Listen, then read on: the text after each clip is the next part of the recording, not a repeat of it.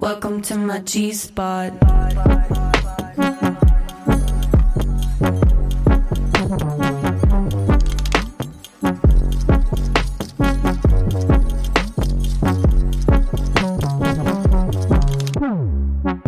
Ich bin Stefanie Giesinger und das hier ist mein G-Spot, mein haariger, schöner G-Spot. es ist mein Lieblingsort, an dem ich mit euch über alles sprechen möchte, was mich beschäftigt und euch sicherlich auch. Das sind Themen wie Sex, Feminismus, Beziehungen, Fashion, einfach alles, was so in meinem Freundinnenkreis und generell in dem Kreis, in dem ich verkehre, oft Thema ist. Und mein Wunsch ist es, dass wir hier uns einmal in der Woche treffen können, um mit Leichtigkeit tiefer in Themen einzusteigen. Die Morning Pages. Meine Gedanken zu diesem Thema. Als Kind hatte ich schon konkrete Vorstellungen von meiner Zukunft. Zuerst wollte ich Modedesignerin werden, denn schon seitdem ich denken kann, liebe ich Mode. Vor allem faszinieren mich die Gefühle, die Kleidungsstücke in mir auslösen. Jedes Teil bringt etwas anderes in mir hervor und verleiht mir eine gewisse Stärke. Denn dadurch kann ich entscheiden, wie ich von der Außenwelt sichtbar wahrgenommen werde. Dann wollte ich Psychologin werden, denn die Gespräche, die ich mit den Psychologinnen führte in meiner Kindheit, zeigten mir, welch empathische und intelligente Frauen das sind. Und ich wollte einfach sein wie sie. Und dann wusste ich, ich werde Model. Ohne dieses Ziel jemals zu hinterfragen, verfolgte ich es und inzwischen stelle ich mir die Frage, wieso eigentlich? Ich glaube, es liegt an der Sichtbarkeit der Frauen in diesen Berufen. Sie sind für mich präsent und von der Gesellschaft zelebriert. Vor allem Models beeindrucken mich. Ich wollte so stark, selbstständig, selbstbewusst, wohlhabend und geliebt sein, wie die Frauen, die ich täglich in Magazinen, im Fernsehen und anderen Medien wahrnahm. Eins ist klar, ein junges Gehirn wird stark davon geprägt, wie es sozialisiert wird. Und das bleibt natürlich auch im Erwachsenenalter so. Unsere Außenwelt prägt uns. Also habe ich mir die Frage nach meinen Möglichkeiten so beantwortet, dass gewisse Machtpositionen nur Männern zustehen. Inzwischen stelle ich mir auch eine andere Frage, die mit meiner Identität als Frau zusammenhängt. Ich habe seit meiner Geburt eine Krankheit, eine Malrotation des Darms. Und ich habe damals viel Zeit im Krankenhaus verbracht. Mein Symptom wurde damals aber kein Glauben geschenkt. Es ist erschreckend, dass ich fast sterben musste, bis meine Krankheit diagnostiziert wurde. Die Folgen dieser Erfahrung spüre ich bis heute. Ich frage mich also, wäre es anders gelaufen, wenn ich ein Junge gewesen wäre? Denn abgesehen davon, dass Mädchen wenig geglaubt wird, ist die Ungleichbehandlung von Frauen weiterhin Teil unserer Realität. Ärztinnen wurden primär am männlichen Körper ausgebildet, genauso wie viele Studien auf Männern basieren. Denn Männlichkeit wurde als Norm definiert. Heute möchte ich mit euch über das Thema Frausein sprechen und wie viel Raum wir als Frauen in der Gesellschaft einnehmen, beziehungsweise wie viel Raum uns geboten wird. Um über dieses Thema zu sprechen, habe ich eine Gästin eingeladen, die durch ihre Arbeit Raum für Frauen und queere Menschen schafft. Sie inspiriert mich auf so vielen Ebenen, weswegen ich ein großer Fan von ihr bin. Und ihr Buch Eine Frau ist eine Frau ist eine Frau habe ich verschlungen. Ich bin davon überzeugt, wenn mehr Menschen dieses Buch lesen würden, wäre die Welt ein schönerer und sicherer Ort. Phoenix ist Model, Autorin, Schauspielerin, Aktivistin und Sängerin. Auf Social Media nimmt sie ihre Fans mit hinter die Kulissen ihrer vielseitigen Karriere. In der Öffentlichkeit spricht sie sich unter anderem für die Rechte von Transpersonen aus und auch im deutschen Fernsehen ist sie inzwischen zu Hause. Mit ihr möchte ich darüber sprechen, wie viel Platz wir Frauen in der Gesellschaft einnehmen, an welchen Stellen es noch mit der Gleichberechtigung hinkt und an welchen diese Ungleichheit zu Gewalt führt. Welcome. Hi, danke schön. Sehr schöne Worte. Vielen Dank für deine lieben Worte. Ich glaube, ich sollte mir dein Intro dann nochmal anhören, wenn es mir mal nicht so gut geht. Fühl ich. Aber hast du wirklich so Tage, wo du so das Gefühl hast, heute I don't like myself? Das Auf kann ich jeden mir. Fall. Äh, Das ist eigentlich voll unreflektiert zu sagen, das kann ich mir bei dir nicht vorstellen. Aber jedes Mal, wenn wir uns sehen, hast du so eine krass schöne, selbstbewusste Art an dir, dass sie schon fast so ansteckend ist. Und dann ist es so voll eigentlich unreflektiert zu denken, so, ach, du bist doch immer so selbstbewusst. Dankeschön. Ich würde sagen, wir fangen erstmal mit so einem kleinen Spiel an, damit Mhm. wir dich besser kennenlernen dürfen können. Und ähm, ja, einfach um ein bisschen warm zu werden. Antworte gerne relativ kurz Meine Stärke. und prägnant. Schaffen wir. Dein letztes Mal Manspreading erlebt. Manspreading, also dass sich ein Mann sehr breit gemacht hat. Genau, stimmt. Das ist vielleicht ganz sinnvoll, das einmal zu erklären. Manspreading ist, wie man es zum Beispiel aus den öffentlichen Verkehrsmitteln kennt. Ein Mann, der gerne die Beine ganz breit macht, sich sehr viel Raum nimmt. Mm, Ich habe das große Privileg, dass ich mich zum Glück relativ wenig in öffentlichen Verkehrsmitteln bewege. Und ich glaube, das ist so der Ort, wo das am meisten passiert. Also vielleicht, es geht so ein bisschen in eine Richtung, weil vor ein paar Tagen, ich fahre schon auch mal öffentliche Verkehrsmittel und da, das ist so ein bisschen was ähnliches vielleicht gewesen. Aber es war so ein Mann und der hat so mit der Hand so ein bisschen dahin gedeutet, wo er sich hinsetzen wollte. Und da war so ich und noch eine andere Person und er wollte damit quasi, dass wir uns ein bisschen auseinander bewegen. Ew. Aber es war halt nur so, so eine Handbewegung. Deswegen, vielleicht, vielleicht geht das in so eine Richtung. Dann war es gestern. Oh, the audacity. Oh mein Gott. Und ich meine, was mache ich? Natürlich rücke ich ein Stück zur Seite. Dein letztes Mal guter Konter auf einen dummen Kommentar. Ähm, tatsächlich versuche ich oft nicht so viel zu kontern. Also nicht so, ich gehe ich gehe eigentlich keine Diskussion ein, weil ich das so, I don't know. Ich habe gerade gestern oder vor wenigen Tagen darüber nachgedacht, als jemand unter meinem Video kommentiert hat, ich beziehungsweise die Trans-Community soll den Leuten nicht auf den Sack gehen. Hm. Äh, dann ist ja auch alles gut. Und ich dachte so, ich wollte erst auf den Kommentar reagieren und sagen, naja, aber du hast jetzt gerade bei mir kommentiert. Also wer geht jetzt hier wem auf den Sack, muss ich jetzt mal ganz ehrlich sagen. Aber sonst versuche ich das relativ wenig zu machen. Was ich neulich von mir ganz witzig fand, ist, ich habe einfach gezeigt, wie, wie sexy ich bin und dass die Hater damit einfach nicht klarkommen. Liebe ich. Dein letztes Mal von Mansplaining genervt. Oh, ich hasse Mansplaining. Wenn ein Mann dir die Welt erklärt als Frau. Mein letzter Moment, Mansplaining. Ähm, ich glaube, das passiert öfter, als ich selbst auch manchmal wahrnehme, weil es auch so normal ist, dass Männer einem ständig immer alles erklären. Aber ich weiß noch, ähm, das war, ich war backstage und ein Mensch kam zu mir, wo ich wusste, okay, der arbeitet in einer ähnlichen Branche wie ich, aber ist, äh, war männlich und älter als ich. Und irgendwie das Erste, was wir miteinander geredet haben, waren so Tipps für meine Karriere. Dein letztes großartiges Kompliment, das du bekommen hast. Oh, ich, da saß ich hier auf diesem Stuhl. Mm. Nein, also das hat mich wirklich sehr gefreut, dass du zu mir gesagt hast, dass ich immer so eine positive Energie habe, weil das ist was, ich glaube, am schönsten oder sehr besonders schön sind Komplimente, ähm, wenn es um Eigenschaften geht und Qualitäten geht, die man an anderen Menschen auch wahnsinnig schätzt. Und wenn man dann gespiegelt bekommt, dass man diese Qualität auch an sich hat, ist doch besonders schön. Ja, finde ich auch. Und ich finde, die schönsten Komplimente sind vor allem die, die nicht oberflächlich sind. Ich finde so ein Kompliment so, oh ja, du siehst voll schön aus oder oh, du riechst gut, das ist so, ja, okay, es geht da rein und da raus. Aber wenn dir wirklich jemand so tief in die Augen schaut und dir sagt, was die Person an dir schätzt, dann geht es so ins Herz und es ist so warm und schön. Ja. Ich liebe es. Okay, nächste Frage. Dein letztes Mal so richtig wohl in deiner Haut gefühlt? Mm, Ich glaube gestern. Gestern habe ich mich phasenweise wahnsinnig wohl gefühlt. Das Ende des letzten Jahres war für mich nicht so einfach und irgendwie ging das Jahr jetzt wieder so los und ich dachte, eigentlich hatte ich nicht geglaubt, dass das so passiert, dass so mit dem Jahreswechsel jetzt irgendwie, ja, meine Güte, ist halt auch irgendwie eine Woche wie jede andere. Aber irgendwie ging es wieder so richtig los und beruflich sind Dinge passiert und privat habe ich schöne Sachen gemacht. Und da erinnere ich mich, dass es so ein, zwei, drei Stunden gab an dem Tag gestern, an dem ich, an denen ich mich richtig, richtig wohl gefühlt habe. Love that. Ja. Voll schön.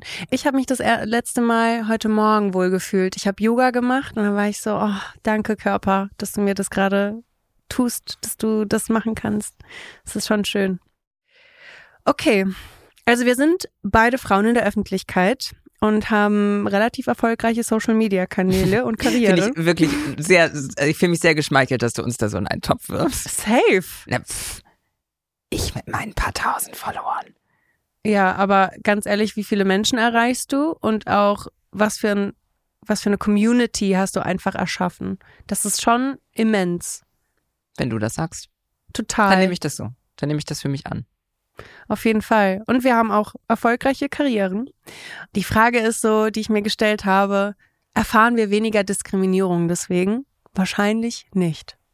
Ja, also ich glaube immer, ich werde natürlich, was heißt natürlich, irgendwie auch leider, aber es geht oft um Transfeindlichkeit. Und ich werde oft auch so Dinge gefragt, Transfeindlichkeit im Berufsalltag und solche Geschichten. Und da ist natürlich mein Berufsweg ein krasses Privileg, hm. weil ich ja oft, beziehungsweise sage ich mal in den letzten, naja, mindestens mal fünf Jahren, oft, nicht immer, aber oft Räume betreten habe, in denen ich vor allem auch war, weil Leute mir zuhören wollten. Mhm. Und das ist natürlich so, dann sind meistens natürlich die Leute eher besonders vorsichtig, was auch anstrengend sein kann, aber da will ich mich jetzt nicht, ähm, nicht als erstes beschweren. Aber das ist natürlich da schon ein Privileg dann, was jetzt diese konkrete Diskriminierungsform angeht. Definitiv. Wo würdest du denn gerne mehr Raum einnehmen? Mm, ich glaube, ich würde gerne mehr Raum einnehmen, wenn es um mich als Künstlerin geht, weil es ist immer so, ja, wirklich dastehen mit breiter Brust und äh, und stark und sagen, ich mache das jetzt und die Leute brauchen meine Musik und die Leute wollen das so. Das erfordert auch viel Selbstbewusstsein und Kraft. Extrem, finde ich auch. Generell so für sich und seine Talente einzustehen. Mhm. Ich weiß nicht, ob du davon auch so geplagt bist, aber Imposter-Syndrom ist bei mir so präsent und vor allem in Phasen, in denen ich mich eh nicht so wohl fühle, denke ich mir immer so, ich habe das alles nicht verdient und ich kann das gar nicht und es fliegt jetzt alles auf. Aber jetzt auch mit dem Podcast habe ich das Gefühl, schaffe ich mir jetzt endlich einen Raum, wo ich all diesen Gedanken, Sorgen und ja, Meinungen einen Raum schaffen darf. Ja. Und das ist irgendwie voll aufregend, voll die schöne Reise. Was magst du so gerne am Frausein? natürlich gibt es Dinge, die ich mag als Frau, aber trotzdem ist es für mich manchmal auch, mh, mm, ich will das jetzt nicht falsch formulieren, aber natürlich ist mein Geschlecht relevant, 100 Prozent. Trotzdem ist es für mich als Individuum, ich wach morgens nicht auf und denk so, oh, ich bin eine Transfrau oder oh, ich, ich, ich wach auch nicht auf und denk, oh, ich bin eine Frau, sondern ich wach einfach auf als Mensch irgendwie in erster Linie und lebe auch so mein Leben oft gerne, so gut es geht, einfach nur als Mensch. Und ich glaube auch, mm, dass ich das große Privileg habe oder eben auch mich sehr gerne mit Menschen umgebe. Also in meinem Privatleben umgebe ich mich mit Menschen, die mich einfach so akzeptieren, wie ich bin. Und da ist das dann auch alles immer gar nicht so eine große Frage. Aber natürlich, auf eine Art müsste man dafür halt Frau sein definieren. Ja. Also was genau ist jetzt Frau sein? Weil oberflächliche Dinge von Haaren, Make-up, Schuhen, whatever, ist ja am Ende nicht ein Frau sein. Ja, und dann, was, ich wurde schon oft gefragt, wie du dir vorstellen kannst, wie ich Frau sein definiere. Und je mehr ich drüber nachgedacht habe, eigentlich umso unkonkreter wurde meine Antwort, weil ich es irgendwann einfach gar nicht mehr so, was, was ist es am Ende? Es ist ein individuelles Gefühl des Selbst. Stimmt. Aber, aber was? Aber auch wie die Außenwelt dich wahrnimmt, zu einem großen Teil, finde ich. Denn Frauen werden diskriminiert. Das ist einfach so. Und ich, ich spreche aus einer Sorry, sehr privilegierten. Ich will, nicht, ich will dich nicht unterbrechen, aber ja. tu es dabei. Ähm, daran habe ich auch gerade gedacht und dann dachte ich mir so, aber ich will jetzt ja Frau sein, nicht aufs diskriminiert werden runterbrechen. Ja, da hast du recht. Das verstehe ich auch, aber jetzt hätte ich in meinem Kopf auf jeden Fall das damit verbunden, dass ich auch durch die Erfahrungen, die ich als Frau sammle, auch negative Erfahrungen, dann mit Freundinnen darüber sprechen kann. Es gibt inzwischen in meinem Leben so Freundinnenkreise, wo ich weiß, dass ich sicher bin und wo wir unsere Erfahrungen teilen können und uns dann gegenseitig aufbauen können. Und ich glaube, so eine Frauenfreundschaft ist zumindest in meinem Leben so intensiv und so schön, weil wir so viele Erfahrungen teilen können. Und das sind leider dann auch manchmal negative Erfahrungen. Ja, ja. Nein, verstehe ich total. Geht mir auch ähnlich auf eine Art. Wie reagieren Menschen auf dich, wenn sie wissen, dass du bekannt bist? Und wie reagieren vor allem Menschen auf dich, die nicht wissen, dass du bekannt bist? Ähm, ich finde es im Dating wahnsinnig anstrengend. Thank you. Und vor allem mit meinem Namen noch. Das ist halt so, ja, da brauchst du wirklich, also die ersten drei Buchstaben, na gut, dann muss man den ganzen Namen eingeben, aber dann, so, das ist halt dann, ja. Da finde ich es oft anstrengend. Sonst kommt es halt immer voll auf die Situation drauf an. Aber das ist eigentlich das Einzige, fällt was ein. Manchmal ist das in, mein, in meinem Leben mit Erwartungshaltung einhergegangen. Wie ich jetzt, also ich war auf einer Hausparty, bin ich wirklich selten. Ich war auf einer Hausparty und da gab es dann so eine Gruppe von Menschen und ich habe das im Nachhinein wurde mir das dann auch irgendwie gesagt, dass die so, die fanden mich dann irgendwie blöd, weil ich halt nicht so ich war halt nicht lustig, aufgeschlossen und whatever zu denen. Aber ich kannte sie ja auch gar nicht. Also so, ich war halt freundlich, hab Hallo gesagt, alles natürlich. Und dann, aber ich bin halt, ich bin ja kein, keine Puppe, die dann irgendwie da so, irgendwie dann Witze macht oder so. So. Und das war irgendwie die Erwartungshaltung. Und das fand ich unangenehm. Weil ich mir so dachte, hä, kann ich doch jetzt nichts dafür. Ich liebe das, dass du für dich selbst so einstehen kannst, dass du so sagst, ich bin doch keine Puppe und man schaltet mich ein und dann funktioniere ich für dich, weil das erwarte ich von mir selbst und das ist ganz schrecklich. Ich weiß ganz genau, wenn die Menschen wissen, wer ich bin, vor allem die öffentliche Stefanie Giesinger, dann erwarten sie von mir, dass ich gut gekleidet bin, dass ich schön aussehe, dass ich total höflich bin und so. Und dann nehme ich genau diese Rolle ein und danach bin ich so richtig leer. Wobei, also jetzt, aber gut aussehen und höflich sein ist jetzt für dich auch keine Schwierigkeit, oder? Nee, aber manchmal hat man ja schon Tage, da hast du nicht so ja. Lust, einfach ja, so ich verstehe, immer nachzufragen und super interessiert zu sein für alle Menschen. Manchmal ist man einfach ein bisschen mehr in sich gekehrt. Aber weil, wenn ich weiß, dass die Menschen diese Erwartungen gerade an mich haben, dann mache ich das und dann performe ich und dann komme ich nach Hause und bin so leer und bin so, oh, irgendwie war das so anstrengend und das ist dann irgendwie auch so ja, nicht schön für mich selbst. Deswegen liebe ich es, dass du sagst, ich bin noch keine Puppe, man kann mich nicht einschalten. Und ich glaube, ich bin gerade auch in dem Prozess, dass ich merke, ich muss nicht die Erwartungen von anderen erfüllen und ich bin auch nicht auf der Welt, um andere die ganze Zeit glücklich zu machen. In erster Linie muss ich mich selbst glücklich machen und dann kommt der Rest. Klingt egoistisch, aber ist es eigentlich nicht, weil wenn man selbst glücklich ist, kann man auch ein besserer Mitmensch sein meine Schwester hat mir mal erzählt, vor Jahren, also sie muss damals wirklich so Teenager gewesen sein. Und in der Schule hatten die irgend so ein Special-Projekt. Und dann wurden die so einzeln befragt, wer deren Lieblingsmensch ist. Und die haben alle irgendwie was gesagt. Und am Ende war es so, aber warum habt ihr nicht euch selbst gesagt? Weil das ist eigentlich, das ist eigentlich die beste Antwort auf die Frage, wer ist dein Lieblingsmensch? Ich selbst. Voll schön, aber in unserer Gesellschaft ist es so ein bisschen negativ behaftet, wenn man sich selbst so gut findet, sich selbst so sehr liebt, dass man damit auch prahlen kann. Ich weiß noch, Heidi Klum hat mal gefragt, wer denkt ihr wird Germany's Next Topmodel? Und ich glaube, damals waren wir noch 25 Mädels. Und sie hat jedes Mädchen gefragt, wer wird Germany's Next Topmodel? Und jedes Mädchen hat natürlich dann eine andere Person Stefanie gesagt. genau. Jede Person, jedes Mädchen hat dann ähm, eine andere erwähnt. Und dann hat Heidi am Schluss auch so gesagt, keine einzige von euch meinte, ich werde Germany's Next Topmodel. Wieso? Und ja. ich glaube, es hätte einfach zu arrogant gewirkt. Ja. Aber eine gewisse Arroganz an den Tag zu legen, ist vielleicht. Was heißt Arroganz? So, ja, was ist Arroganz? Arroganz eigentlich? ist auch so negativ dann ausgelegt. Das ist ja eigentlich eher Selbstliebe. Ja. ich weiß es nicht. Das ja. Vertrauen in sich selbst. Ja, Selbstvertrauen. Auf Total. jeden Fall. Kannst du dich so an die ersten Momente erinnern oder vielleicht sogar an den ersten Moment, an dem du gemerkt hast, dass du als Frau anders behandelt wirst? Ähm, ich habe ja schon irgendwie eine interessante Lebenserfahrung im Sinne von, ich weiß, wie es sich anfühlt, von der Gesellschaft als männlich verstanden zu werden. Dann gab es ein paar Jahre in meinem Leben, in dieser Phase habe ich mich sehr weiterentwickelt und war optisch eben für die Gesellschaft, aus dem Auge der Gesellschaft, irgendwie sehr queer und irgendwo zwischen den Geschlechtern, wie auch immer. Und ich weiß, wie es sich jetzt anfühlt, wenn ich von der Gesellschaft als Frau wahrgenommen, gelesen werde. Und das letzte Mal, dass ich quasi männlich nach außen aufgetreten bin, war ich 18 oder 19.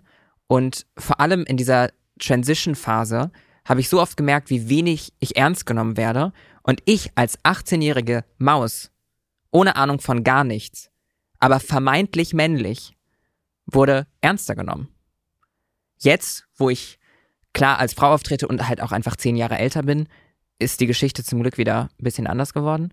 Und aber um auf deine Frage wirklich zurückzukommen, ich glaube, es waren so Momente, in denen Männer so Gentlemen zu mir waren.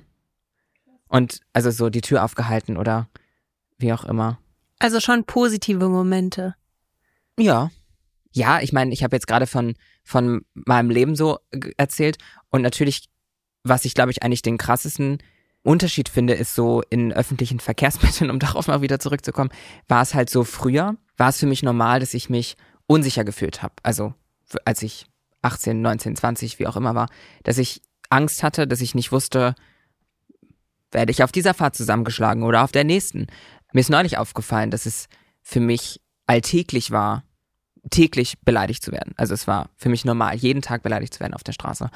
Und aus dem Status bin ich jetzt an dem Punkt, wo ich sexuell belästigt werde. Es ist so vom einen zum nächsten. Es ist so, jetzt kommen mir Männer halt auf andere Art zu nah, was ich genauso wenig möchte.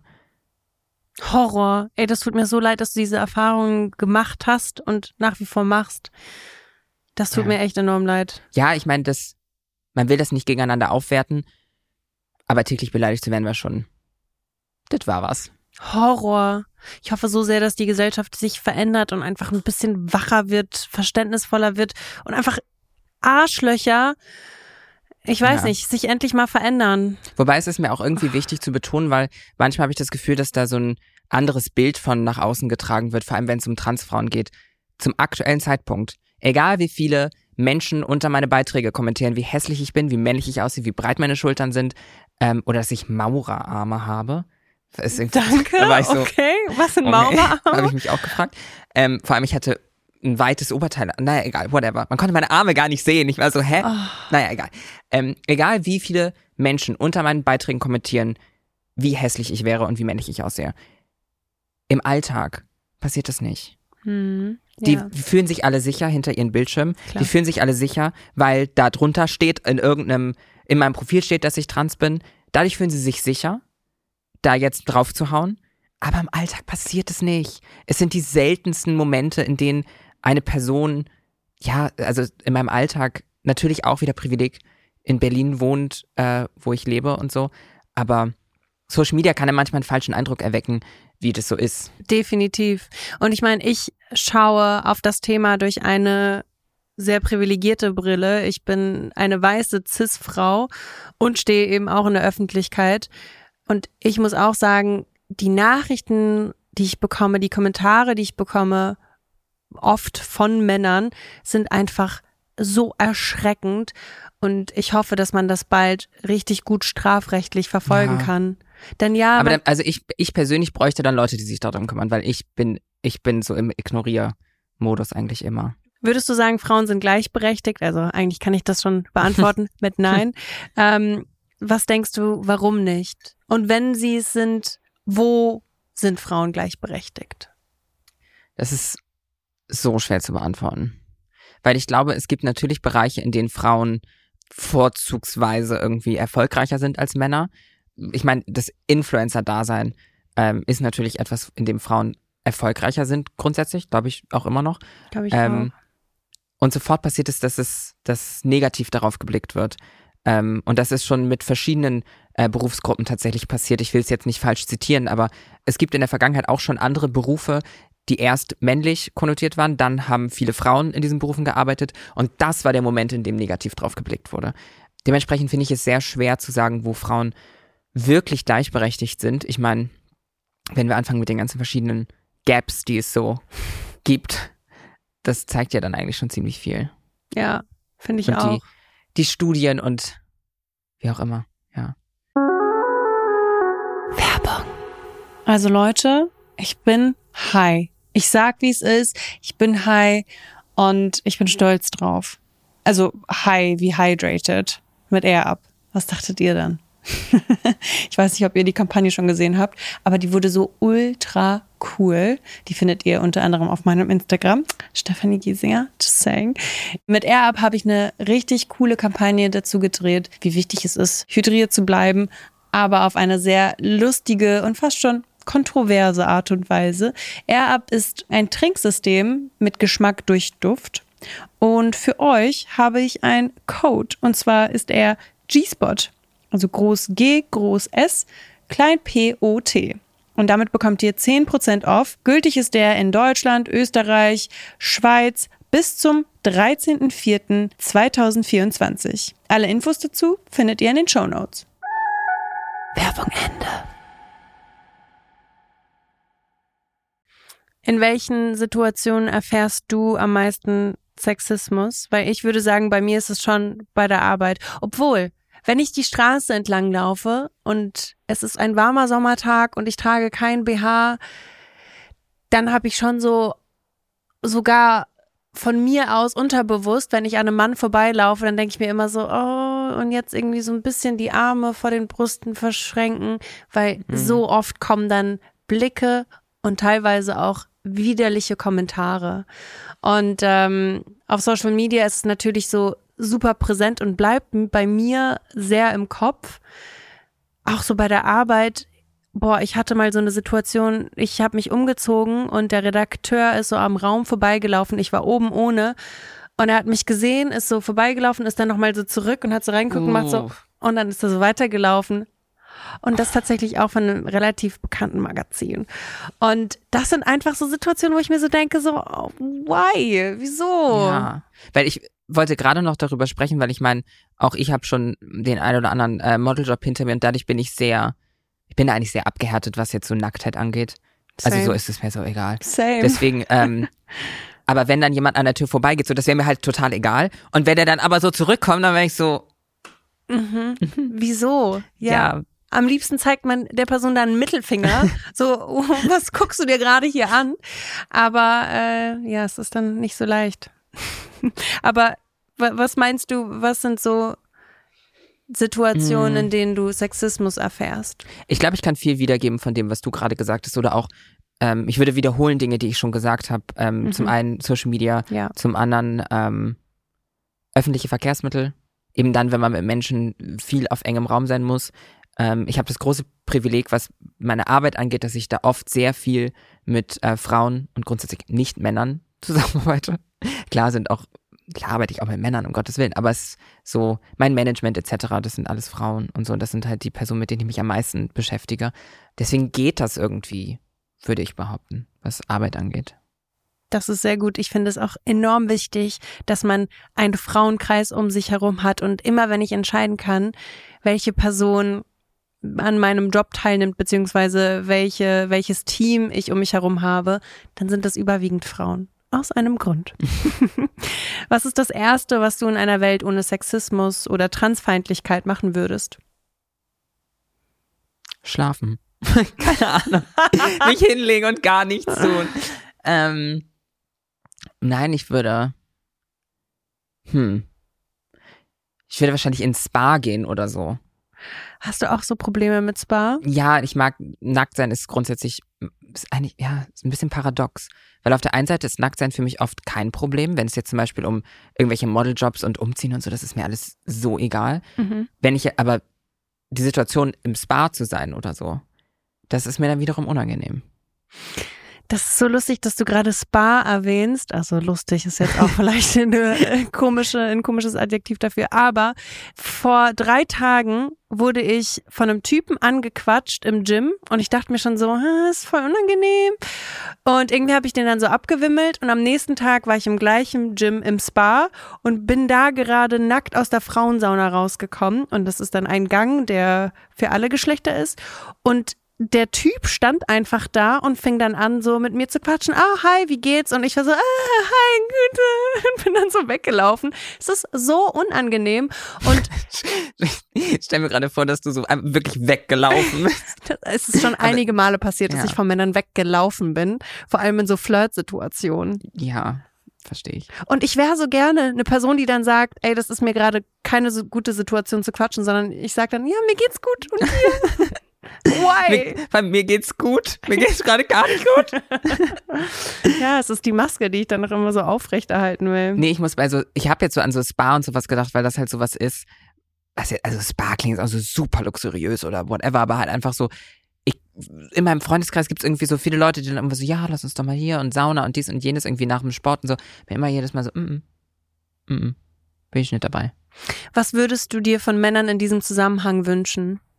Mm, Die Schwierigkeit an der Stelle ist natürlich auch, und das finde ich für, für Männer auch ein wahnsinnig wichtiges Thema, dass wenn es um Safe Spaces geht etc., dass sie als Individuum nicht zwangsläufig schuld sind oder im Regelfall gar nicht schuld sind an, an Gedanken, die die Frauen beispielsweise haben und, und Erfahrungen, die sie gesammelt haben. Da kann das Individuum, was einem gegenübersteht, manchmal gar nichts dafür oder was in dem Raum ist, in dem man sich auch befindet. Aber es ist eben so, das habe ich neulich jemandem, einem Mann, erklärt in Bezug auf ähm, eine Flinterparty, also hauptsächlich eine lesbisch ausgelegte Party, haben wir darüber gesprochen, warum er da auf gar keinen Fall hin mitkommen kann. Und es liegt überhaupt nicht daran, dass das ein böser Mensch ist oder ein böser Mann ist oder ein Mann ist, der überhaupt schon mal irgendetwas gemacht hat, in, also oder wie auch immer. Aber natürlich die Erfahrungen, die Frauen und andere Menschen gemacht haben, spielen da eine ganz, ganz große Rolle. Das heißt, ich glaube, von Männern in solchen Situationen ist es wahnsinnig wichtig oder das, was ich mir wünschen würde, damit halt respektvoll umzugehen und zu verstehen, dass sie nicht, also das Individuum ist nicht der Schuldige, so.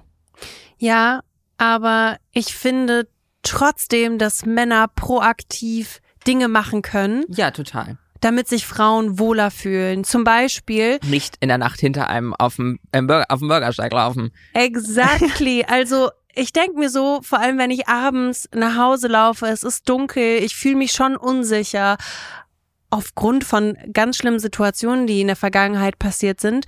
Und wenn man dann ein Typ ist, man hört doch auch diese Geschichten, dann kann man doch die Straßenseite wechseln oder ein bisschen weiter hinterlaufen oder eben das Gefühl geben, als wäre man nicht gerade hinter einem her. Und Mhm. auch in der Sauna, ich glaube, als Mann weiß man ja inzwischen, dass Frauen viel Diskriminierung und Sexismus erfahren.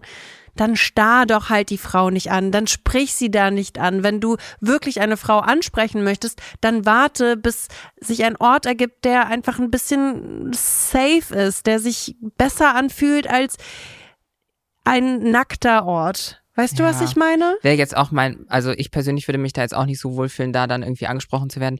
Auf jeden Fall.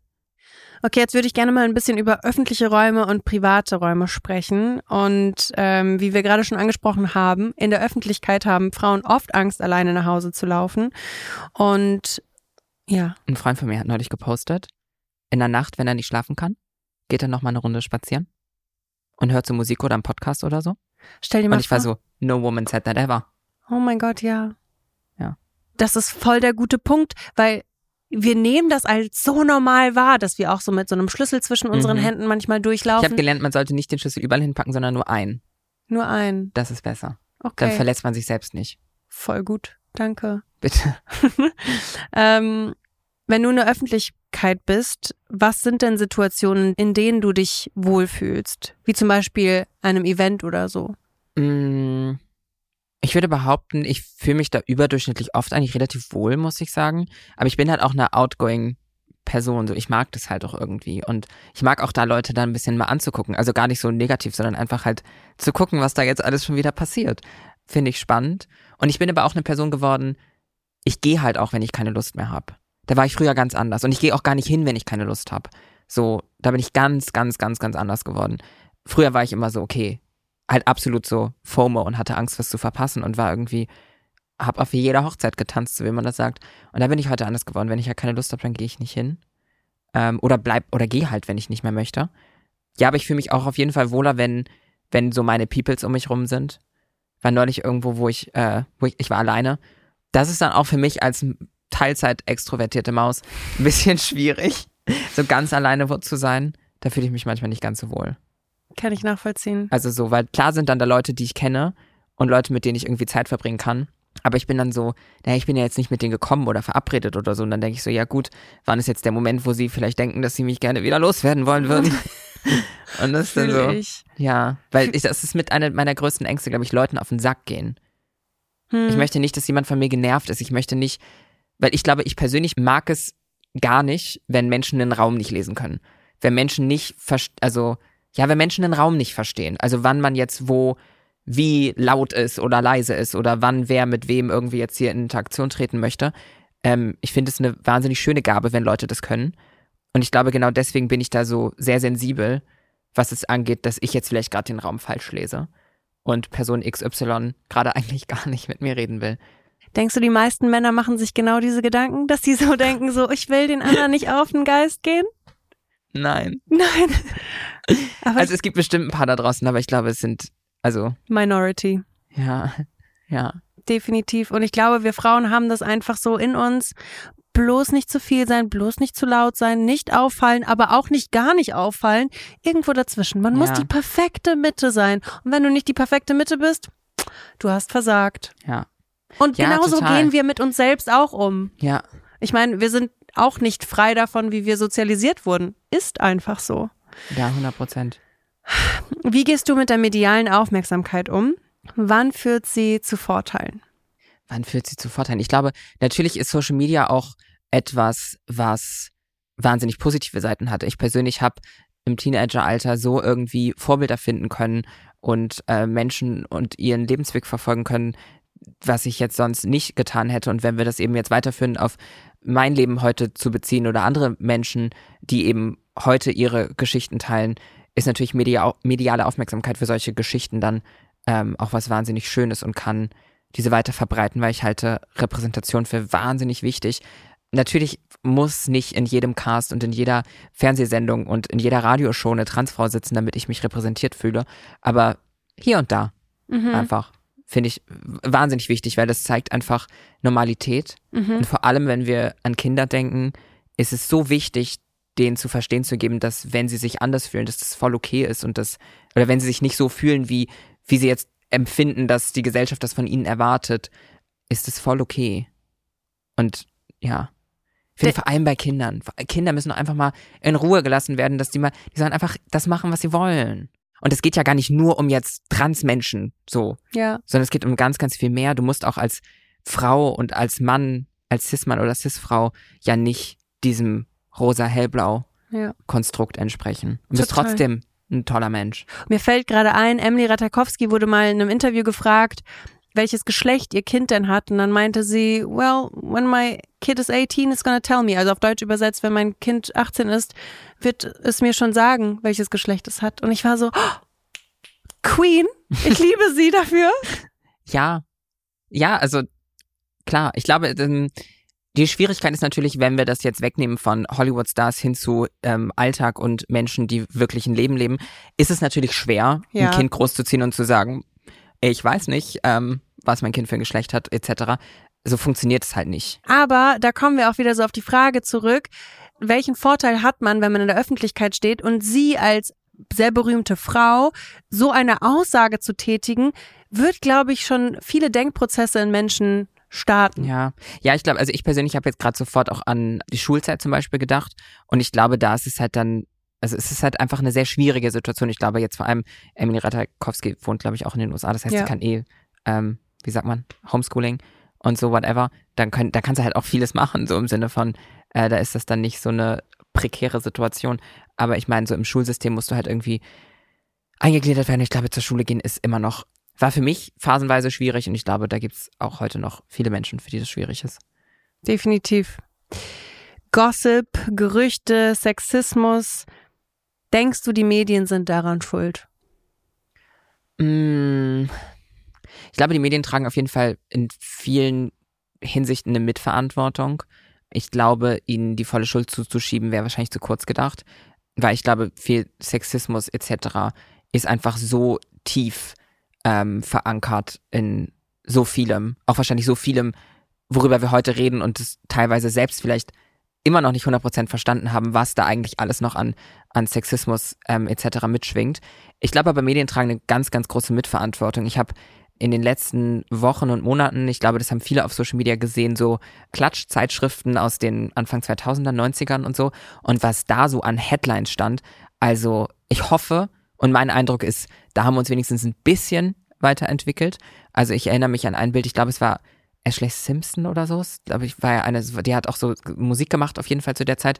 Und da stand irgendwie so, wie dick sie geworden ist. Und es war einfach so, keine Ahnung, so viel Bodyshaming und so viel, ja, was da passiert ist, ist auf jeden Fall, auf jeden Fall tragisch. Da hätte was anders laufen müssen, auf jeden Fall.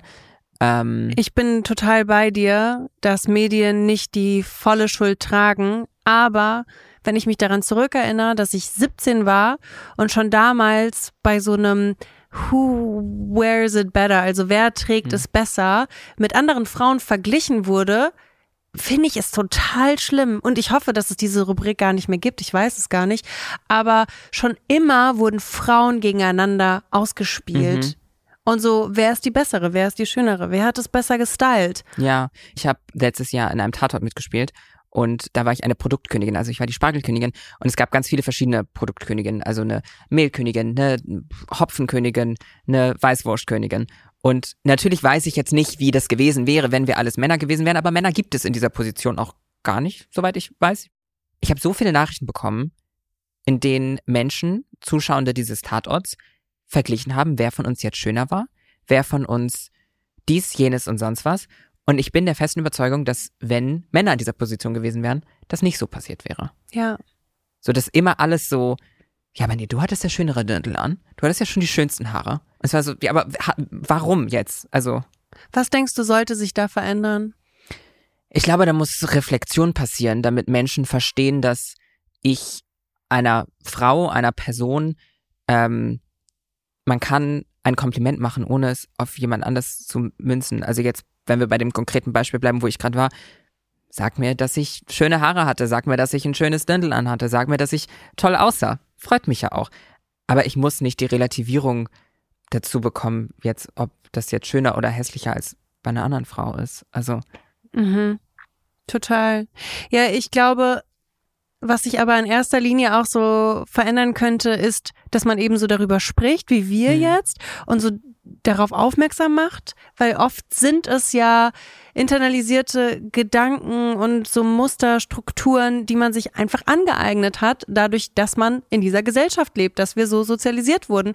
Und wie du schon gesagt hast, selbst wir tragen bestimmt Glaubenssätze in uns, die hart sexistisch sind, die auch einfach diskriminierend sind. Und dementsprechend darüber immer wieder zu sprechen und auch Dinge aufzudecken, ist bestimmt der erste Schritt zur Besserung. Auf jeden Fall, ich frage mich immer, wie weit werden wir wohl noch. Natürlich ist es ein, der feministische Kampf ist wahnsinnig wichtig. Ich frage mich nur immer, wie weit, wie weit wird das in dieser Gesellschaft überhaupt auch möglich sein? Und wann ist der Punkt, wo man auch sagt, ja komm, ähm, jetzt in, für einen persönlich, dass man Dinge, die man gelernt hat, dass sie so richtig sind, mit denen man sich selbst wohlfühlt, auch nicht immer hinterfragt.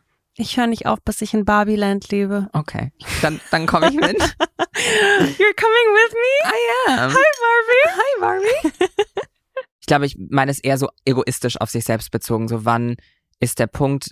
Ich habe jetzt auch in den letzten Monaten immer weniger trans aufklärenden Content zum Beispiel gemacht, weil ich da einfach irgendwann so, ich kann auch nicht mehr manchmal. Ja, natürlich. Man hat Und das irgendwann. ist, und so ein bisschen daher war, daher stammte meine Aussage so, wann ist der, wann ist der Punkt, dass ich mir aussage, komm, passt schon. ja, Für mich selbst einfach. aber ich glaube, das kann jede Person nachvollziehen. Werbung. Unser heutiger Partner ist Simon Mobile. Also ich weiß ja nicht, wie ihr Waschbären findet, aber ich finde sie unglaublich süß. Man sagt ja auch, das sind die Tiere, die heißen ja auch Waschbären deswegen, weil sie ihr Essen vor dem Essen waschen. Finde ich sehr cute. Und es gibt einen Waschbären, der heißt Simon und der ist das Maskottchen von Simon Mobile. Und falls ihr Simon Mobile noch nicht kennt, will ich euch mal ein bisschen was dazu erzählen. Simon Mobile bietet den perfekten Mobilfunkvertrag mit super viel Datenvolumen zu einem günstigen Preis an. Wer jetzt auch einen Vertrag mit Simon Mobile abschließt, bekommt zunächst einmal 100 Gigabyte Datenvolumen für die ersten zwölf Monate for free geschenkt. Einfach so, ganz genau. Und die 12, 17 oder 27 Gigabyte Datenvolumen kann man sich im Monat einfach aussuchen. Die gibt's ab 8,99 Euro. Und ich glaube, wir alle kennen es. Man ist mal etwas zu lange unterwegs auf Social Media, scrollt etwas mehr als sonst oder schaut sich ein langes YouTube-Video an, vielleicht auch einfach einen G-Spot-Podcast und man merkt, oh, ich brauche ein bisschen mehr Datenvolumen. Da kann man monatlich einfach zwischen diesen Gigabyte-Paketen wechseln. Man kann auch, das finde ich auch sehr vorteilhaft, monatlich kündigen und man hat eine All-Net-Flat und Wi-Fi-Calling sowieso mit dabei. Top-D-Netz-Qualität inklusive kostenlosem 5 Gigabyte gibt es auch inklusive. Für alle, die jetzt noch nicht überzeugt sind, gibt es auch noch ein Goodie. Bis zum 13.05. bekommt ihr mit dem Code SPOT2, also alles groß geschrieben, S-P-O-T und dann die Ziffer 2 für 12 Monate monatlich 2 Gigabyte on top geschenkt. Ich wiederhole nochmal, alles groß geschrieben, S-P-O-T und dann die Nummer 2. Der Code kann ganz einfach auf der Webseite oder in der App eingelöst werden. Alle weiteren Infos findet ihr wie immer in den Show Notes oder auf simon.link slash gspot. Werbung Ende.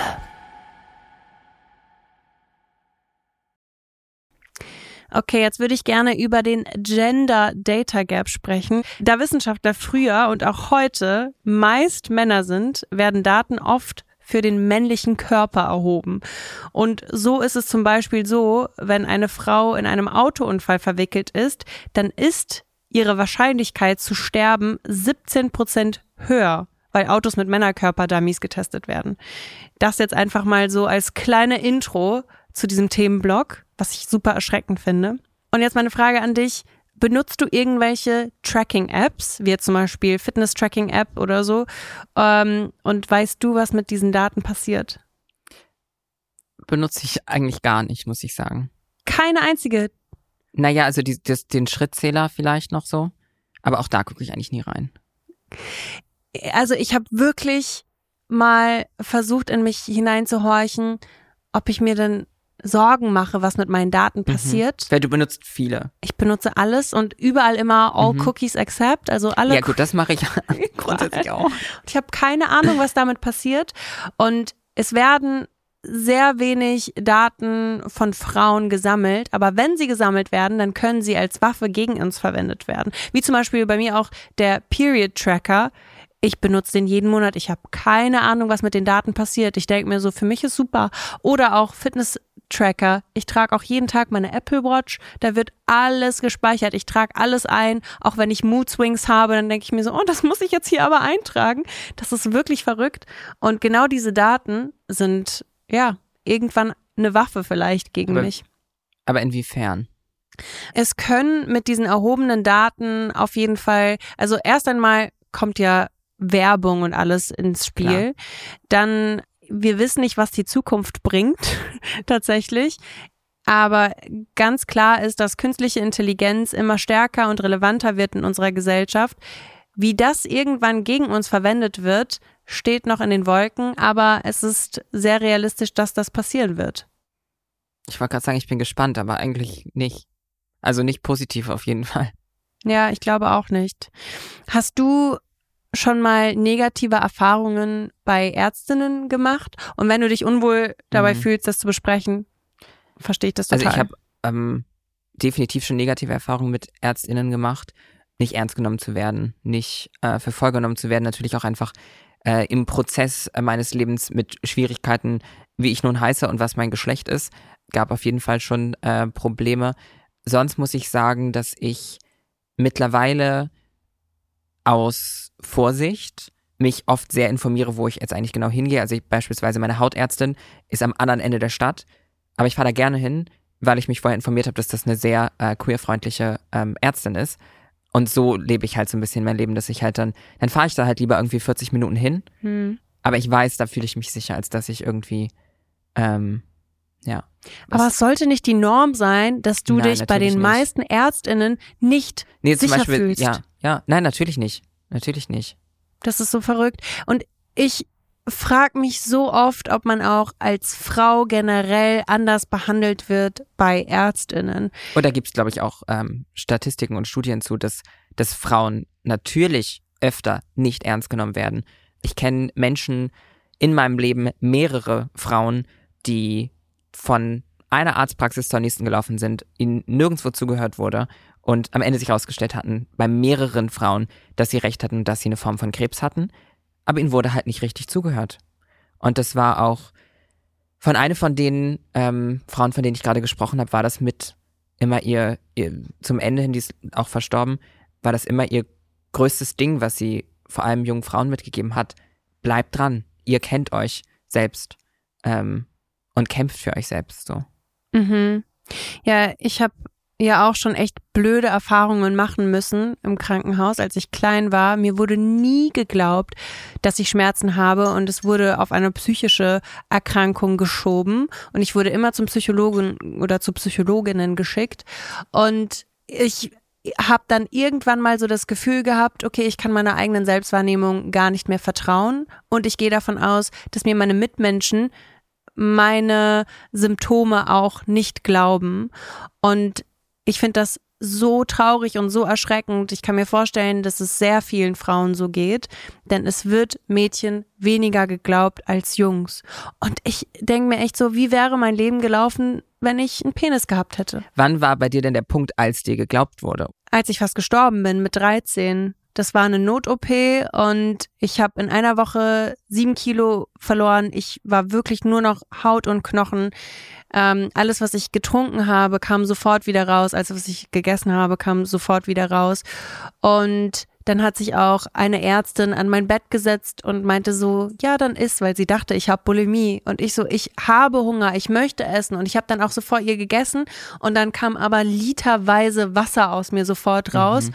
Und erst dann meinte sie so, mm, ja, da müssen wir wirklich mal nachgucken. Das ist ja schon sehr besorgniserregend. Und meinen Eltern wurde auch nie geglaubt. Ich glaube, meine Eltern haben sich auch irgendwann gedacht, hm, vielleicht ist es mhm. wirklich was Psychisches. Ich Und ich meine, wenn es das ganze ärztliche Fachpersonal sagt, wer kann es denen übel nehmen nach einer gewissen Anzahl von Jahren? Genau. Also kann ich verstehen. Dann wurde herausgefunden, dass ich eben eine Malrotation habe und das haben super wenig Menschen auf der Welt. Das haben oft Babys, aber das wird dann in, in einem Alter von einem Baby entdeckt, noch vor drei Jahren und dann wird es operiert und dann hat es meistens keine großen Auswirkungen im Erwachsenenalter. Aber bei mir war das eben nicht so und oft überleben es Menschen auch gar nicht so über das Alter von fünf. Und ich habe so schon total Glück, dass ich das überlebt habe. Aber dann meinten die mit 13 zu mir, okay, wir können gar nichts mehr machen. Wir können das Mädchen gar nicht mehr retten. Das meinten die zu meinen Eltern. Und meine Eltern haben, also es war so ein emotionaler Tag. Dieser Tag hat sich so eingebrannt in meinem Gehirn. Ich habe das Gefühl, ich bin da, wenn ich darüber erzähle. Es ist echt schlimm. So die Gerüche sind da. Es ist so präsent. Ich wurde dann mit einem Krankenwagen, nachdem meine Eltern ganz lange mit den Ärztinnen diskutiert haben, nach Mannheim gefahren in eine Uniklinik und da wurde ich dann notoperiert. Und dann wurde mir auch gesagt, dass ich diese Krankheit leider mein ganzes Leben haben werde, weil sie nicht entdeckt wurde. Und ähm, ja, sehr, sehr frustrierend. Darf ich dich noch was fragen dazu? Ja, klar. Hattest du diese Gespräche direkt mitbekommen oder wurde dir das im Nachhinein von deinen Eltern erzählt? Ich habe alles mitbekommen. Das ist alles literally in meinem Zimmer passiert. Oh.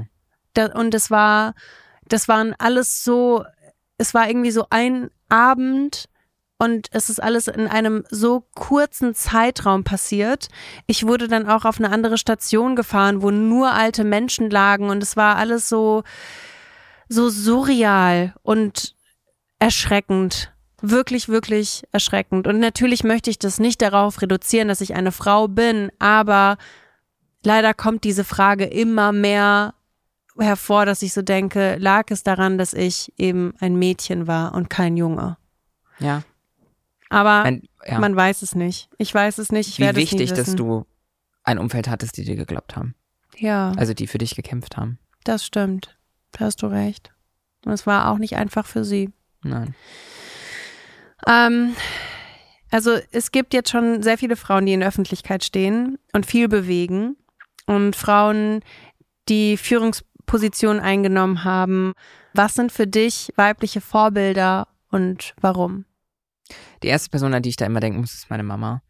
Weil meine Mama ist so, so eine tolle Person ähm, auf vielen Ebenen. Das Einzige, wo, wo sie nicht so gut drin ist, ist einfach mal auf sich selbst zu gucken, ein bisschen egoistischer zu sein. Ich glaube, sie könnte ein bisschen egoistischer sein manchmal. Also zum einen ganz oberflächlich, weil sie einfach alles kann. Meine Mutter kann alles. Es ist so, ob ich ein Problem habe, weil ich irgendwie so handwerklich irgendwas bauen muss, ob irgendwas genäht werden muss. Ähm, meine Mutter kann alles. Auch kreative Sachen. Meine Mutter kann alles. Und aber auch auf einer ganz anderen Ebene hat sie mir gezeigt, dass man im Leben Dinge verändern kann. Also hat natürlich auch immer was mit Privilegien zu tun, möchte ich natürlich an der Stelle nicht komplett übergehen, aber dass man sich selbst, Mindset etc. kann Dinge ändern. Und das finde ich schön und wichtig. Sonst die ersten, die mir gerade einfallen, ohne jetzt zu tief in die Materie zu gehen und, und zu lange in meinem Gehirn zu recherchieren, ähm, sind natürlich für mich so die ersten Transfrauen, denen ich so über den Weg gelaufen bin, wahnsinnig wichtig. Das wären für mich so Gigi Gorgeous zum Beispiel. Das war damals auch im Internet natürlich. Ich liebe sie. Ja, ich, sie kriegt jetzt, glaube ich, gerade ein Kind, also oder ist dabei oder wie auch immer. Ähm, Kim Petras habe ich auch sehr früh entdeckt. Die war, glaube ich, 2011 mal in irgendeiner Talkshow und hat eben über das Transsein gesprochen. Und das hat mir damals eben als ja, Teenageralter wahnsinnig viel gegeben, aber ich finde auch heute, ähm, es gibt so viele tolle Frauen. Ich wusste so nie, dass Kim Deutsche ist. Ja, ich wusste das halt schon von, also ja, aus der Zeit noch. Und weil seitdem habe ich sie dann angefangen zu verfolgen im, auf Social Media. Die hat früher dann auch so, so Cover auf, auf YouTube hochgeladen und so. Habe ich alles gesehen. Liebe ich. Es ist so wichtig, Vorbilder zu haben. Und ich finde es so schön, dass wir auch Vorbilder sein können. Welche aktuelle Kunst inspiriert dich? Aktuelle Kunst. Mm, Oder auch Kultur? ja, also ich glaube, was mich persönlich inspiriert, sind Popstars, weibliche Popstars. Und also was heißt Popstars auch in dem Sinne von, muss jetzt nicht äh, Beyoncé sein, also kann auch ein kleineres Kaliber sein. Aber ich liebe einfach Frauen, die sich da entfalten, die auch sexy sind dabei und einfach sie selbst sind und das machen, was sie wollen und irgendwie ihr, ihr Ding da durchziehen. Das ist halt irgendwie auch das, was ich gerne noch mehr tun würde. Ja. Und ja, und vor allem, ähm, ich glaube auch oft wird an der Stelle, weil du eigentlich nach Kunst gefragt hattest und Ja. für mich ist das Kunst. Und ich glaube, es gibt viele Menschen da draußen, die behaupten würden, dass das, aber glaube ich auch schon wieder so ein Frauen- und Sexismus-Ding. safe. Und da stellt sich mir auch häufig die Frage, ist es sexistisch, wenn man Taylor Swift und Beyoncé, was einfach sehr erfolgreiche, wenn nicht die erfolgreichsten Frauen in unserer Generation sind, schlecht spricht. Also man muss ja nicht ein Fan sein von der Musik, aber wenn man so sagt, boah, nee, die Maus und irgendwie belächelt man die Person, dann finde ich, ist das misogyn, also frauenfeindlich. Ja, ich meine, Taylor Swift hat jetzt ja gerade die NFL oder so heißt das, glaube ich, auf den Plan gebracht. Mhm. Er hat sie wirklich. Ja, schon. Also ich meine, die pilgern jetzt doch alle dahin und holen sich diese, die Jerseys. Ja, auf jeden Fall. Und ich glaube, ja, ja. Voll. Und für mich ist es auch so Dinge wie, ja, ich habe das Gefühl, es kommen immer mehr Filme raus, die feministisch denken, wie zum Beispiel Barbie, Barbie Movie. Wie fandest du den Film eigentlich? Ähm, ich war auf der Premiere, was sehr schön war. Ähm, und da wurde der Film auf Deutsch gezeigt. Was, also war halt die Deutschland-Premiere, deswegen ja, okay, I get it. Ähm, aber ich habe ihn dann leider nie wieder im Original geguckt, was ich immer noch mal machen wollte, weil in Synchronisation kann da meinem Empfinden nach manchmal ein bisschen was verloren gehen. Dementsprechend, ja, aber ich fand's gut. Ich fand's gut. Mhm. Ich wollte, wie gesagt, ich wollte es eigentlich noch mal im Original gucken, umso, ich glaube, dann würde es mir noch besser gefallen. Ja, ich finde den äh, Film echt sehr unterhaltsam und hat in mir auch Träume ausgelöst, muss ich sagen. Und mich inspirieren auch Frauen, die einfach authentisch, mutig in der Öffentlichkeit stehen, wie zum Beispiel Julia Fox. Ich liebe Mhm. diese Frau, was sie sagt, was sie von sich gibt. Sie hat so eine authentische Art und stimme ich ihr mit allem überein, was sie sagt? Nicht wirklich, aber ich finde, Menschen können verschiedene Meinungen haben. Trotzdem liebe ich es. Nee? Doch, total. Ich liebe es, wenn Leute unterschiedliche Meinungen haben. Und ich habe das Gefühl, das ist mir gerade so in den Kopf geschossen, ähm, dass so ich mit Frauen oft viel besser damit umgehen kann, wenn wir unterschiedliche Meinungen haben. Was, bin neulich auf wieso- jemanden getroffen. Äh, wir beide wissen, dass wir teilweise sehr unterschiedliche Meinungen haben. Es war eine Frau und wir sagen uns sehr liebevoll Hallo und können uns miteinander unterhalten. Und alles ist gut. Woran denkst du, liegt das? Denkst du, das ist deine eigene Einstellung oder denkst du, das liegt an der Einstellung von deinem Gegenpart? Mm. Spannende Frage. Mm, kann natürlich auch viel mit mir selbst zu tun haben. Dass ich bei Frauen da einfach so ein bisschen irgendwie entspannter an die Situation gehe. Kann auch was mit in mir zu tun haben. Oder auch aufgrund von den Erfahrungen, Ja, die du klar, bisher gemacht klar. hast. Dass man Klar. das einfach gleich einordnet.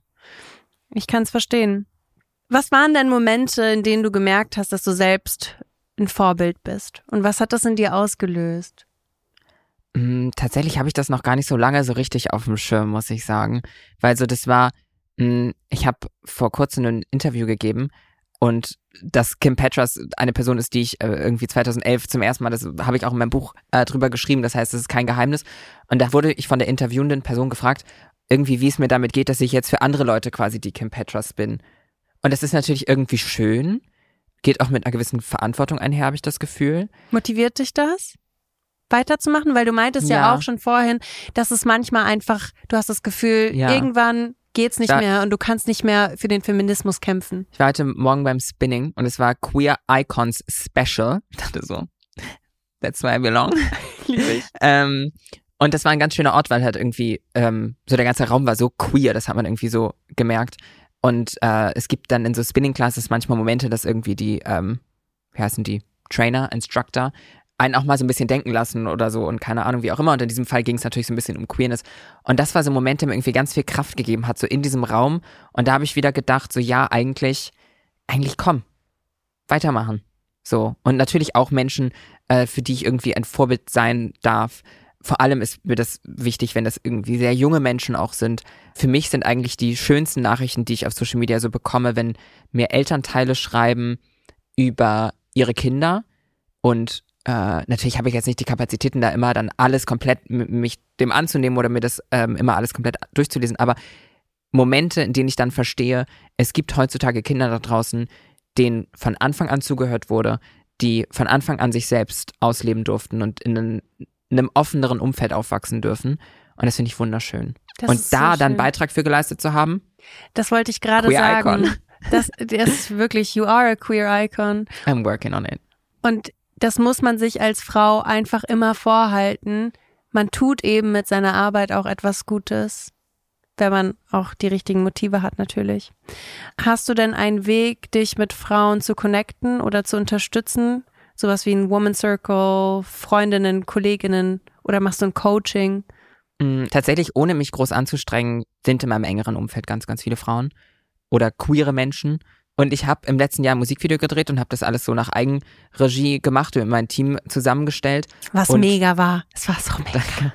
ähm, und ohne, also ohne so doll drauf zu achten, ähm, weil jetzt so krass drauf zu achten hat jetzt auch mein Budget eigentlich gar nicht zugelassen, jetzt auf so Diversity und so, das war jetzt nicht so, ich, ich musste das halt irgendwie zusammenkriegen. Und dann stehe ich an dem Set und denk so, hm, also ist ja, sind sehr, wenig, sehr, sehr wenige Männer und schon gar keine nicht-queeren Männer hier. Also ein einziger nicht-queerer Mann vor Ort. Mega. Ähm, und sonst halt eigentlich ganz viele Frauen. Und da ist mir so aufgefallen, und das finde ich auch, natürlich brauchen wir für Diversität, für Repräsentation, brauchen wir sowas wie Quoten, wir brauchen sowas wie Listen, damit wir da hinkommen können. Aber die wahre und wirkliche Diversität ist doch, wenn man sich eigentlich gar nicht anstrengt und dann am Ende in einem Raum steht und sich denkt, ha, sind auf jeden Fall viele Menschen vertreten, die sonst ähm, nicht so viel vertreten sind. Aber am Anfang ist es leider eine Anstrengung. Ja. Ja, ich meine, fängt an bei einer Frauenquote. Genau. So, natürlich würde ich jetzt nicht behaupten, ich finde, eine Frauenquote ist das Schönste, was es gibt, weil eigentlich sollte es natürlich automatisch passieren. Aber es ist Aber nötig. wenn wir da nicht anders hinkommen, dann brauchen wir solche Tools. Und ähnlich ist das für mich äh, im feministischen Kampf allgemein und, und auch bei anderen Themen, dass wenn es nicht Menschen gibt, die auf der anderen Seite ganz, ganz laut schreien, dann kriegen wir das niemals in so eine Mitte oder in, in, an so einen Punkt, wo man, wo sich irgendwie mehr Menschen wohlfühlen können. Sehr schön gesagt. Was würdest du gerne jüngeren Frauen mitgeben und welchem, welchen Rat würdest du deinem jüngeren Ich gerne mitgeben? Mm. Vielleicht ist es ja auch der gleiche Ratschlag. Ja, ich habe ich hab gerade drüber nachgedacht, ob es jetzt wirklich so ein unterschiedlicher Ratschlag wäre. Ich glaube, es wäre, ja, es ist, ist ein bisschen klischee-mäßig, aber das halt irgendwie jetzt für, auf mich auf jeden Fall bezogen, dass alles irgendwie gut wird und dass, dass das schon, das wird schon laufen, so. Ähm, und dass ich auf jeden Fall mir selbst eingestehen darf, wer ich bin.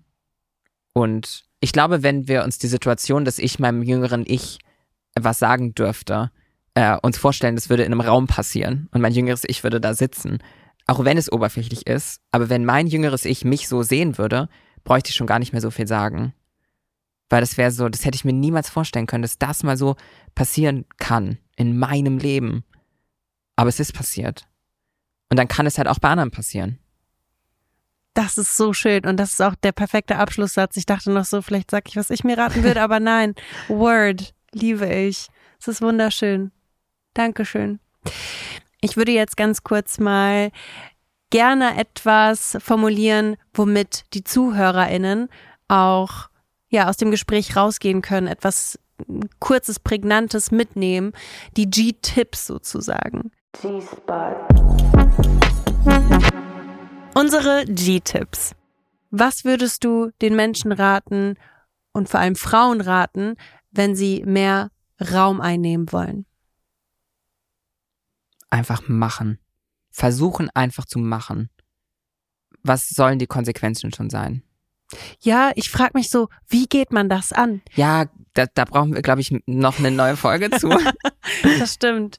Aber ich glaube, ich würde ganz kurz einfach sagen, erst anfangen im Freundinnenkreis und dann auch was auch immer dieser Raum ist. Also zum Beispiel bei mir ist es jetzt dieser Podcast und es ist so ein schönes Gefühl zu wissen, das ist jetzt mein Raum, den ich mir einnehme für meine Meinung, für die Themen, die mich interessieren. Und es ist so ein bisschen, man geht von einem Punkt zum nächsten und man fängt an, sich mit Freundinnen auszutauschen, dann mit Freunden. Und wenn man weiß, man hat dieses Ziel, man möchte es verfolgen, dann sucht man sich irgendwo einen Safe Space, Menschen, die einen unterstützen. Und dann würde ich, wie du schon gesagt hast, einfach ins kalte Wasser springen und mich bei verschiedenen Menschen wieder vorstellen und irgendwie einfach so, ja, von einer kleineren Bubble zu der größeren Bubble gehen und die Träume so verfolgen, als wäre man vielleicht sogar ein Mann. Ist das eklig, Ja. das zu sagen? Ja. Es ist irgendwie eklig, das zu sagen.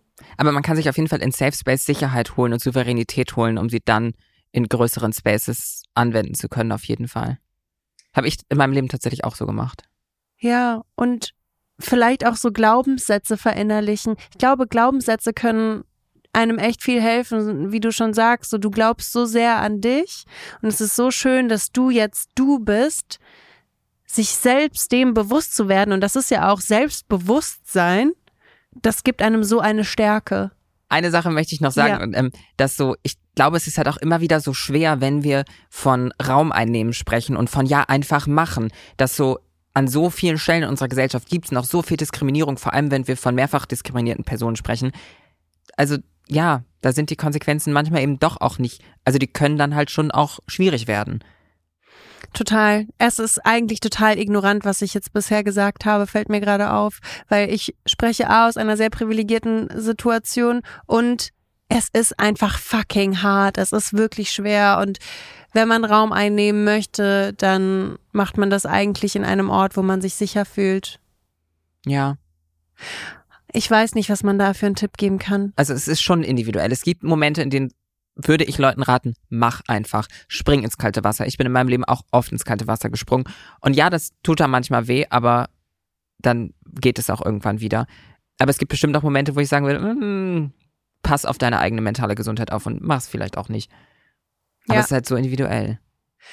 Dankeschön, Phoenix, dass Danke du hier dir. warst und so offen über deine eigenen Erfahrungen gesprochen hast und auch so viel von dir gegeben hast, so viel Energie. Und wie gesagt, jedes Mal, Danke. wenn wir aufeinandertreffen, habe ich das Gefühl, ich bekomme so ein Stück von dir geschenkt und ich liebe es und ich bin dafür enorm dankbar. Weißt du, was ich wahnsinnig schön finde? Du hast mich nicht einmal nach trans, konkreten Trans-Sachen gefragt. Und davon können sich andere Menschen, die Interviews mit mir führen oder Gespräche mit mir führen, eine große Scheibe abschneiden. Weil wenn ich mich einfach wohlfühle, klar, wir kennen uns nun natürlich auch schon, aber so dann erzähle ich halt von mir aus. Man muss, also so, Ja, und da ich, kann man auch Space, man kann auch Space geben. exactly. Das ist auch ein sehr guter Tipp. Anderen Menschen auch einen Raum geben. Ja. Vielen, vielen Dank, dass ihr da wart, dass ihr zugehört habt. Jeden Mittwoch gibt es hier eine neue Folge und ihr könnt uns auf allen möglichen Social Media Accounts folgen, Instagram, TikTok, YouTube. Es gibt uns nämlich auch hier als Video zum Zuschauen. Spotify, überall, wo es Podcasts gibt, also auch Apple Podcast und so weiter. Ja, und wir sehen uns nächste Woche wieder bei G-Spot. Bye. G-Spot ist ein Studio Bummens Original. Executive Producer Konstantin Seidenstücker und Leni Fester. Produktion und Redaktion Kate Kubel, P. Solomon Obong, Samuel Benke, Julia Schneider und ich, Stefanie Giesinger. Musik Jonas Hafke, Ton und Schnitt Leon Waterkamp und Christian Pfeiffer.